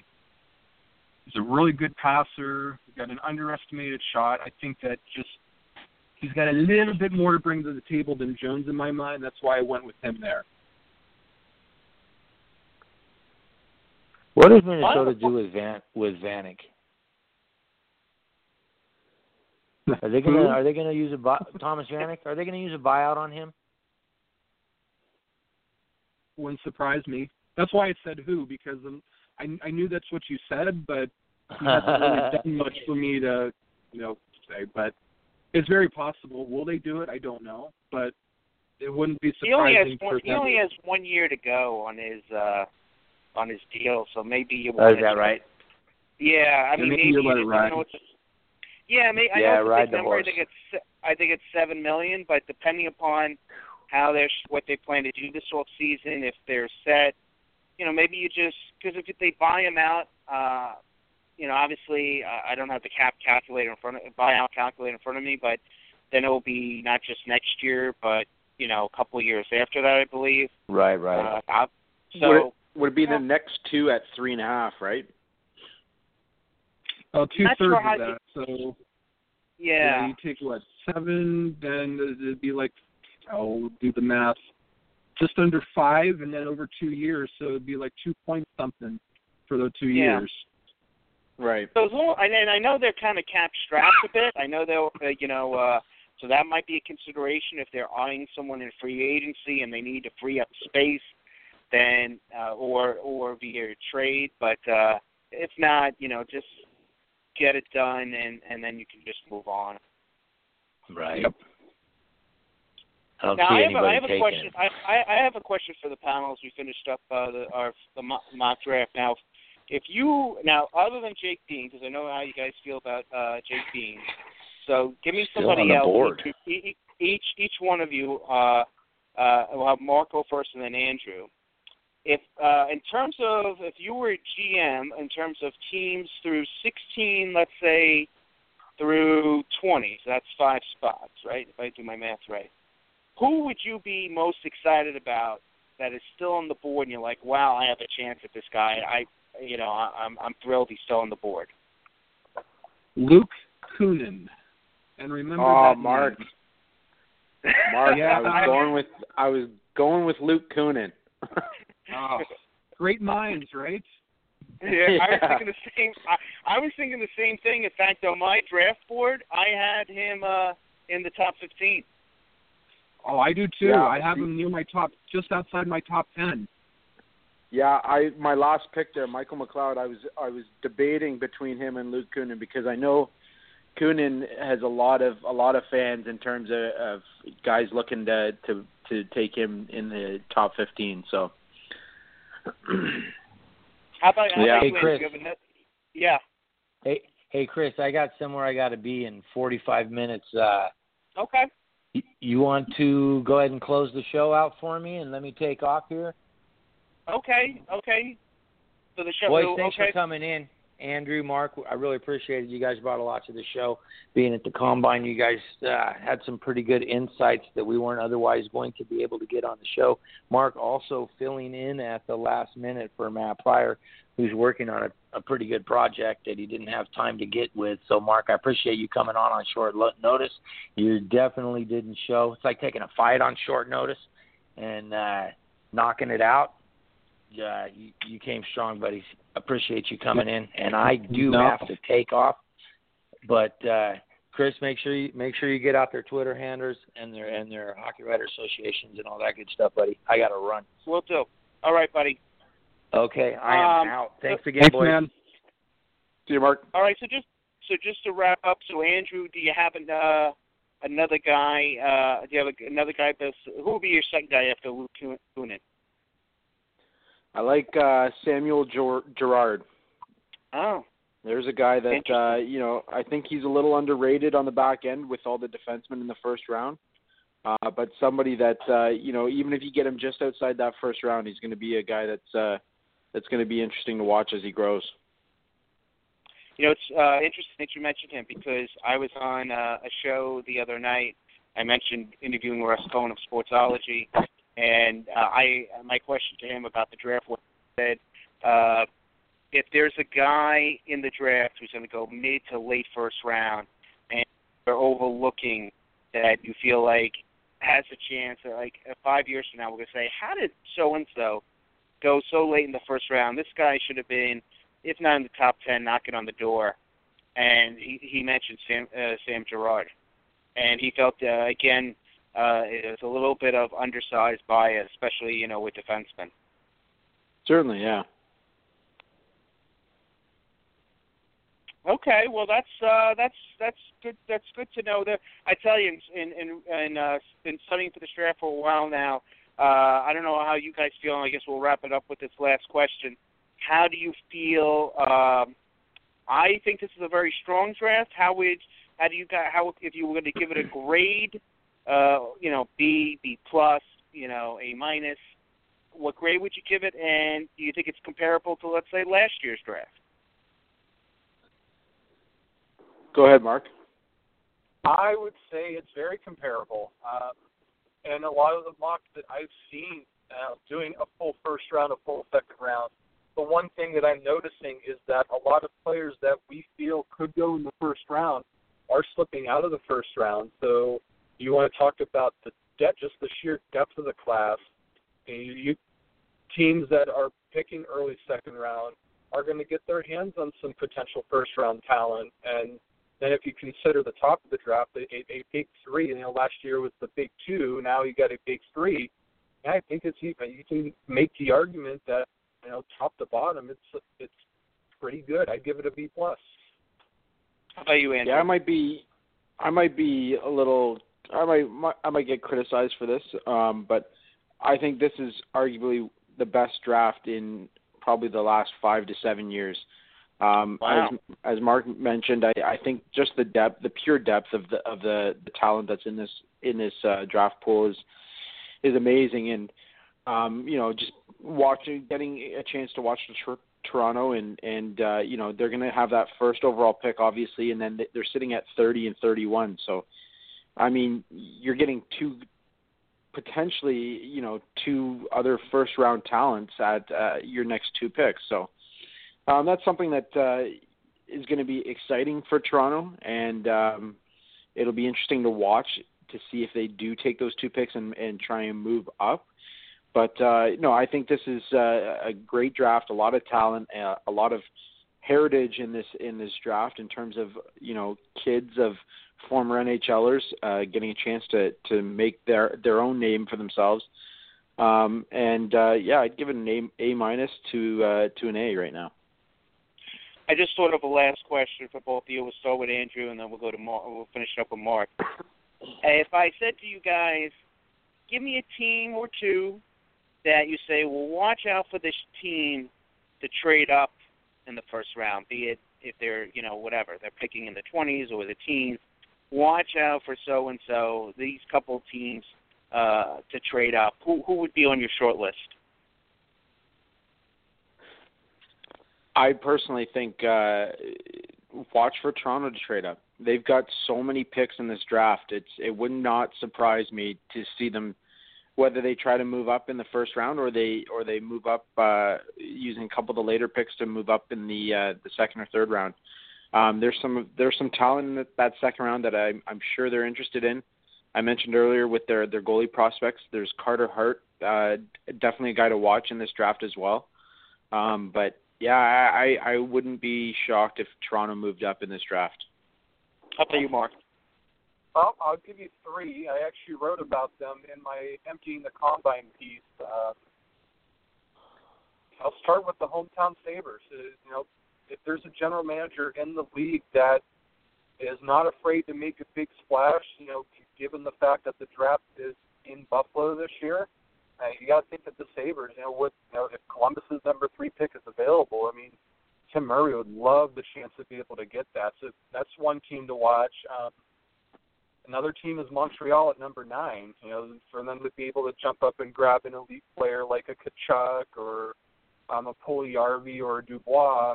Um, I know, I know Elliotte Friedman's mentioned it. I heard it at the combine. They're kind of a little bit of a sneaky team to watch, and I think the other one's Minnesota. I mean, they desperately need offensive help. They have a middle of the first round pick, and they have a lot of defensemen. You know, can they package something together to be able to get um, up in the top order as those that will at least try to get up? Will they do it? It's a different story, but definitely. You think you think Minnesota could be a fit with uh, Edmonton?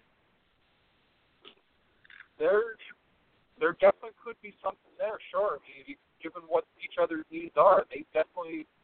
Now they're in the same division, so you kind of wonder if they would be willing to do that. But you could definitely see why they would. That could potentially work out. Maybe Mathew Dumba to Edmonton as a as a principal, changing of draft picks kind of thing.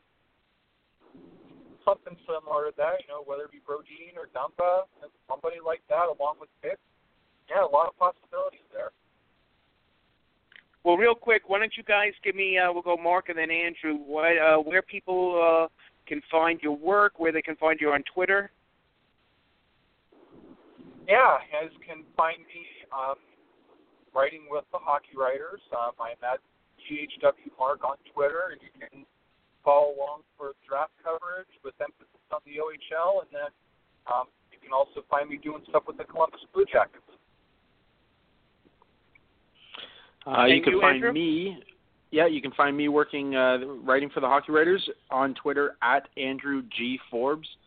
Um, like Mark said, follow along. Um, I cover a lot of Leafs. I do fantasy hockey, uh, do some prospect work, but uh, just giving a shout out here to Mark. Definitely give him a follow for the draft. He's going to be there live. Uh, great follow, a lot of stats, a lot of a lot of interesting facts. So definitely a good follow if you guys are out there and want to give uh, Mark a follow. Well, thank you guys. You th- th- thank you guys, Mark. It was a pleasure. Been wanting to have you on the show for some time. Andrew, you've been on a couple times. We love having you on.